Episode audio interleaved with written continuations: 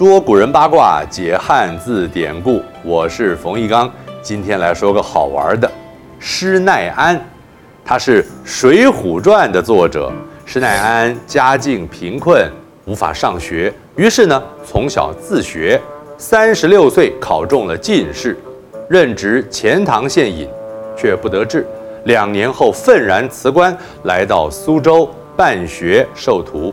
他有个好徒弟罗贯中，一起着手撰写《水浒传》。施耐庵过世之后，罗贯中整理书稿，准备复印，但是无人敢印。罗贯中只好继续等待合适的时机，重新整理《水浒传》。不久之后，罗贯中也染病去世。明代嘉靖年间，《水浒传》才由后人复印成书。这本书是不是有诅咒啊？啊，不然怎么没有人敢印？敢印的人怎么又马上又死了？对耶。明代李治写了《忠义水浒传》全书发凡。旨在说明《水浒传》全书的主题大意，夹杂评论。作者认为《水浒传》表达了忠义思想，也对书的印刷很是赞赏。书中除了文字，还配上生动的插画，让读者能够体会故事的情节和人物的情态。这种方法别出心裁，不依旧样。别出心裁。新旧的新后来演变为心情的心，形容独出巧思，不同流俗。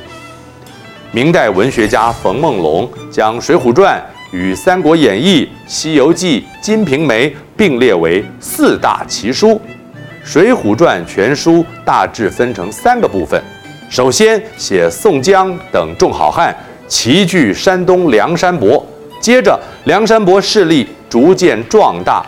发动一系列的战争，替天行道，最后接受了朝廷的招安，四处征讨。一百零八条好汉各有特色，《水浒传》可说是人物都被他写活了。宋江在历史上确有其人，是北宋宣和年间的民变领袖，最后投降宋朝，此事成为《水浒传》的情节原型。宋江在小说中绰号“呼保义”，又号“及时雨”，因为能及时救人于危难，为人重情重义、乐善好施，名声响亮。那他跟松江镇有什么关系吗？吼吼，有直接的关系。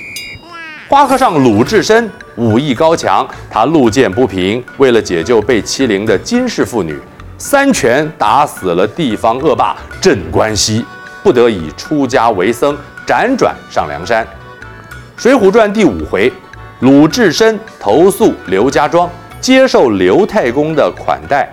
正巧当时山贼前来强取太公的女儿，鲁智深借机报恩，把山贼打得落荒而逃。山贼头领安坐寨中，原本预期下山娶亲的伙伴凯旋归来呀、啊。不料却望见数个小喽啰气急败坏，狼狈跑回山寨。气急败坏，本来形容狼狈慌张，后来演变为恼怒的样子。黑旋风李逵性情急躁鲁莽，是率直勇猛、心粗胆大的代表人物。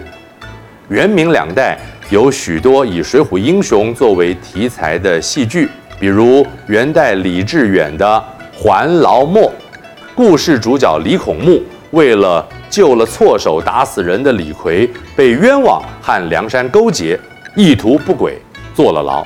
李逵回到梁山，得知消息就赶来搭救。李孔目早一步被刘唐、史进救了出来。两人相遇后，李孔目对李逵说：“哎，这都是刘唐打开了牢狱，史进救了我尸骸。”今日得遇你个英雄剑客，恰便似鬼使神差呀！鬼使神差本来指冥冥中有鬼神相助，才使得两人再见。后来比喻事出意外，被莫名的力量驱使，不由自主啊，那就是 P 档啊。